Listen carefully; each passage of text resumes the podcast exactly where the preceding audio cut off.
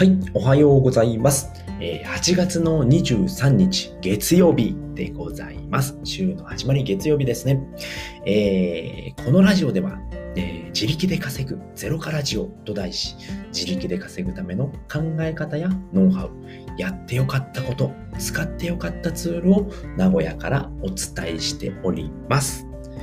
はい、ということでですね、えっ、ー、と、今日のお天気なんですけれども、えー、雨のち曇りっていうことで50%ですね、降水確率が。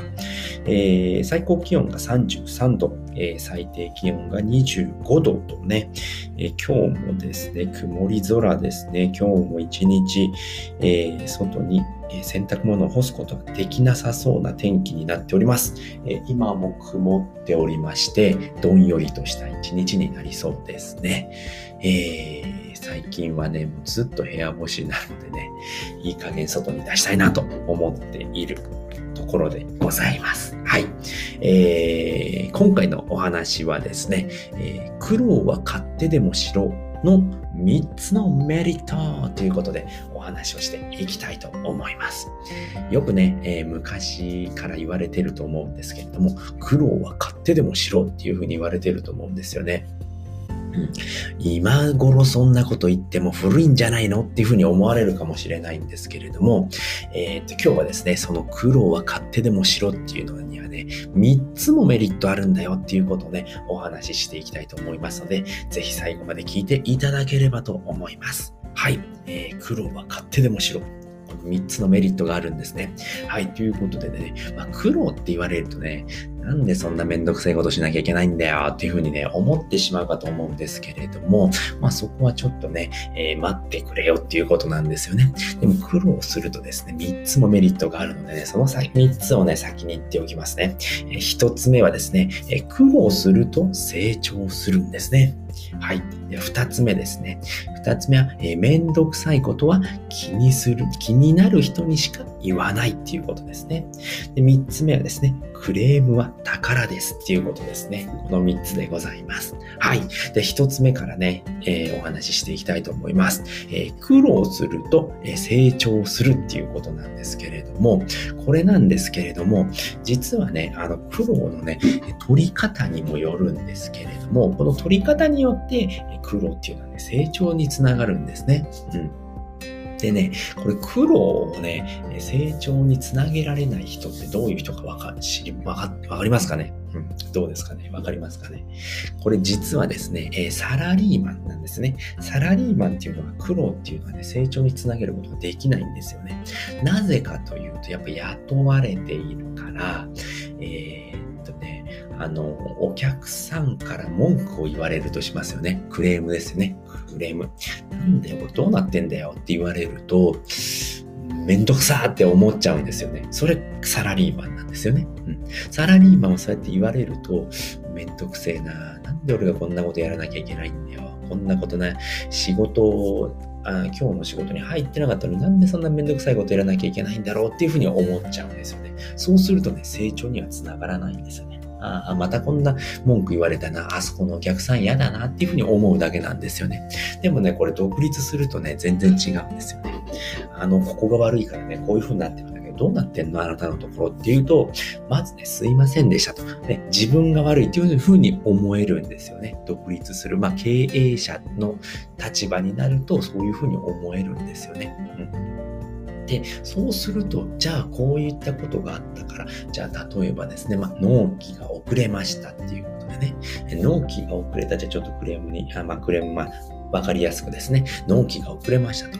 じゃあ、えー、っとね、まあ、この商品を作るのに、今までは10日間取っていたわけですよね。でもそれだと、えー、遅れる場合があると。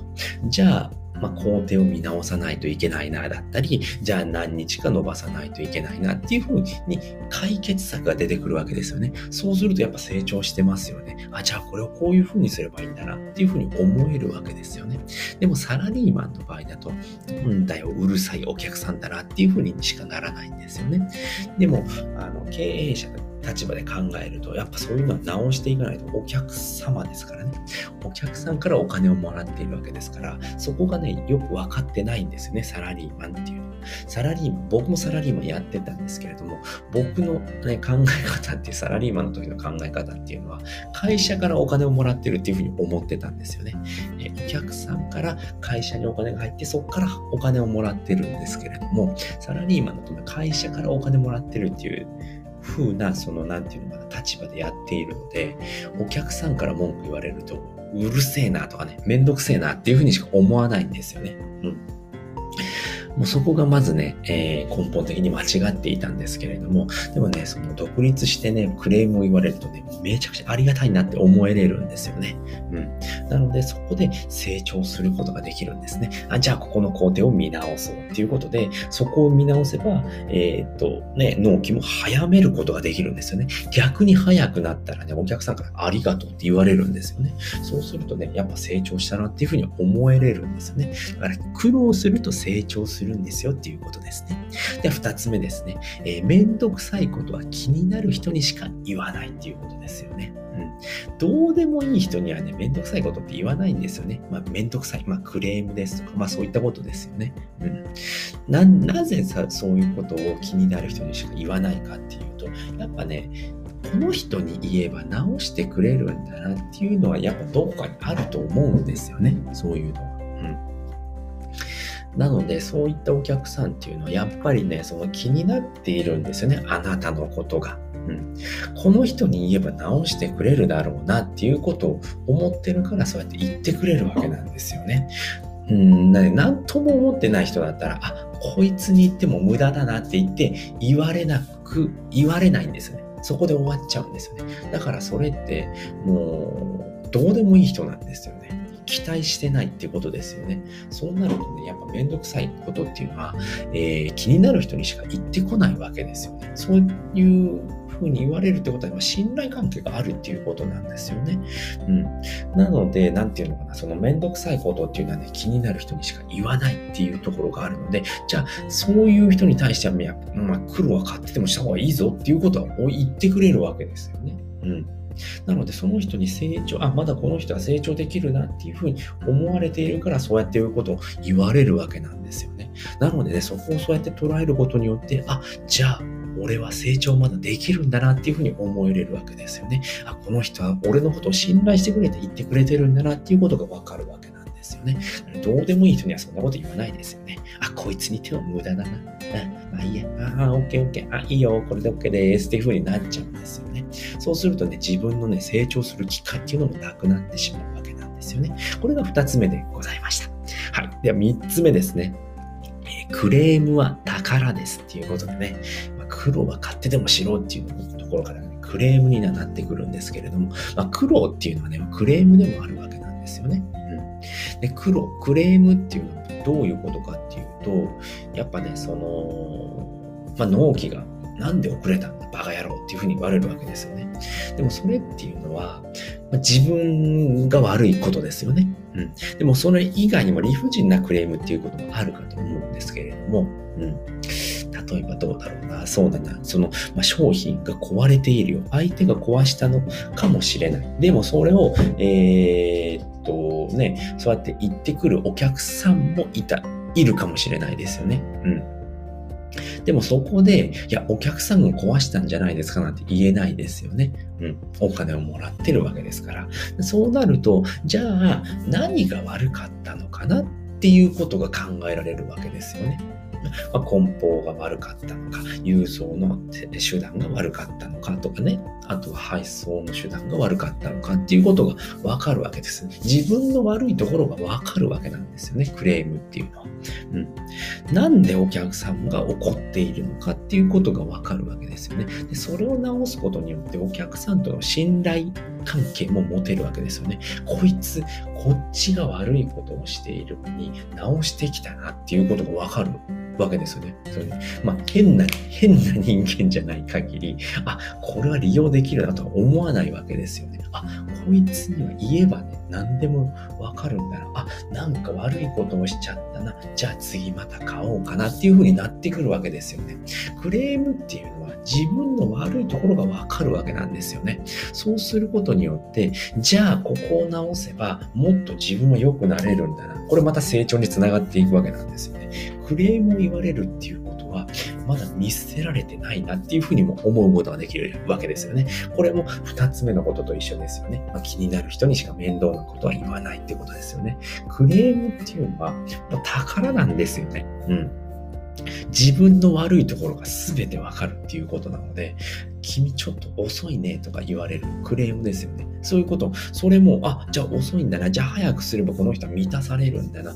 自分の成長にもつながるわけですよね。そういったことで、まあ、クレームであったり、めんどくさいこと、苦労っていうのは、ものすごくね、な大事、宝なんですよね。そういうことを言われるってことは、まあ、信頼もあるっていうことですし、成長もできる。まあ、あのね、クレームは宝っていうことで、自分の悪いところもわかるっていうことなんですよね。そういうことになってくるので、なので苦労は勝手でもしろっていうことなんですよね。はい、ということで今回はですね、えー苦労は買ってでもしろの3つのメリットということでね、お話をさせていただきました。で、1つ目はですね、まあ、苦労すると成長できるんですよっていうことですね。うん。これに気づくか気づかないかで全然違うんですよっていうことですね。サラリーマンであったらクレーム言われるとめんどくせえなって思うだけなんですけれども、まあ、独立してね、経営者の目線で見ると、苦労っていうのはね、すごく成長ができる。自分が成長できるんですよっていう風なんですよね。だからサラリーマンでもそうやって捉えることで成長、自分が成長できるんですよっていうことですよね。で、二つ目はですね、めんどくさいことっていうのはね、気になる人にしか言わないんですよっていうことですね。どうでもいい人、こいつに言っても響かないなっていう人にはね、言わないんですよね、人っていうのは。あ、もう全然こいつは言ってもダメだからもう言うのやめようってなるとね、自分の悪いところがわからなくなっちゃうんですよね。そうするとね、あの成長もできないですし、もうずっと凡人のままっていうこと、凡人っていうかね、普通の人っていうのかな、期待されない人っていうことで、誰にも相手にもされなくなる、信頼もなくなるんですよっていうことでございましたね。で、三つ目はですね、クレームは宝ですよっていうことでね、まあ、クレーム、まあ、苦労っていうのはね、クレームでもあるんですよっていうことですよね。まあ、クレームが言われるってことは自分の悪いところがわかるっていうことなんですよね。それを直すことで自分が良くなっていくっていうことなので、クレーム言われたっていうのはね、うわ、クレーム言われたなって思うんじゃなくて、あ、俺の悪いところが、あ、こういうところが悪いんだなっていうことが分かりますよっていうことでございましたので、えー、クレームっていうのはね、大事にしていきましょうねっていうことでございました。はい。ということで、今回はですね、苦労は買ってでもしろの3つのメリットということでお話をさせていただきました。えー、今回お話聞いていただいてですね、よかった楽しかったら、また聞きたいなと思った方は、ぜひいいねやコメント、フォローしていただけるとめちゃくちゃ喜びますので、ぜひよろしくお願いいたします。はい。ということで、今回のね、合わせて聞きたいはですね、えっ、ー、と、めんどくさいことだったりね、クレームだったりね、えー苦労っていうことはした方がいいですよっていうお話をさせていただいたので、えー、過去にですね、知っていますか？めんどくさいことって稼げますっていうお話をしているんですね。めんどくさいにフォーカスを当ててですね、お話をしております。実はめんどくさいことをやると稼げるんですよっていうお話をしておりますので、ぜひそちらもね、参考にしていただければと思います。はい、ということで今回はね、この辺りで終わりたいと思います。えー、最後まで聞いていただいてありがとうございました。バイバーイはい。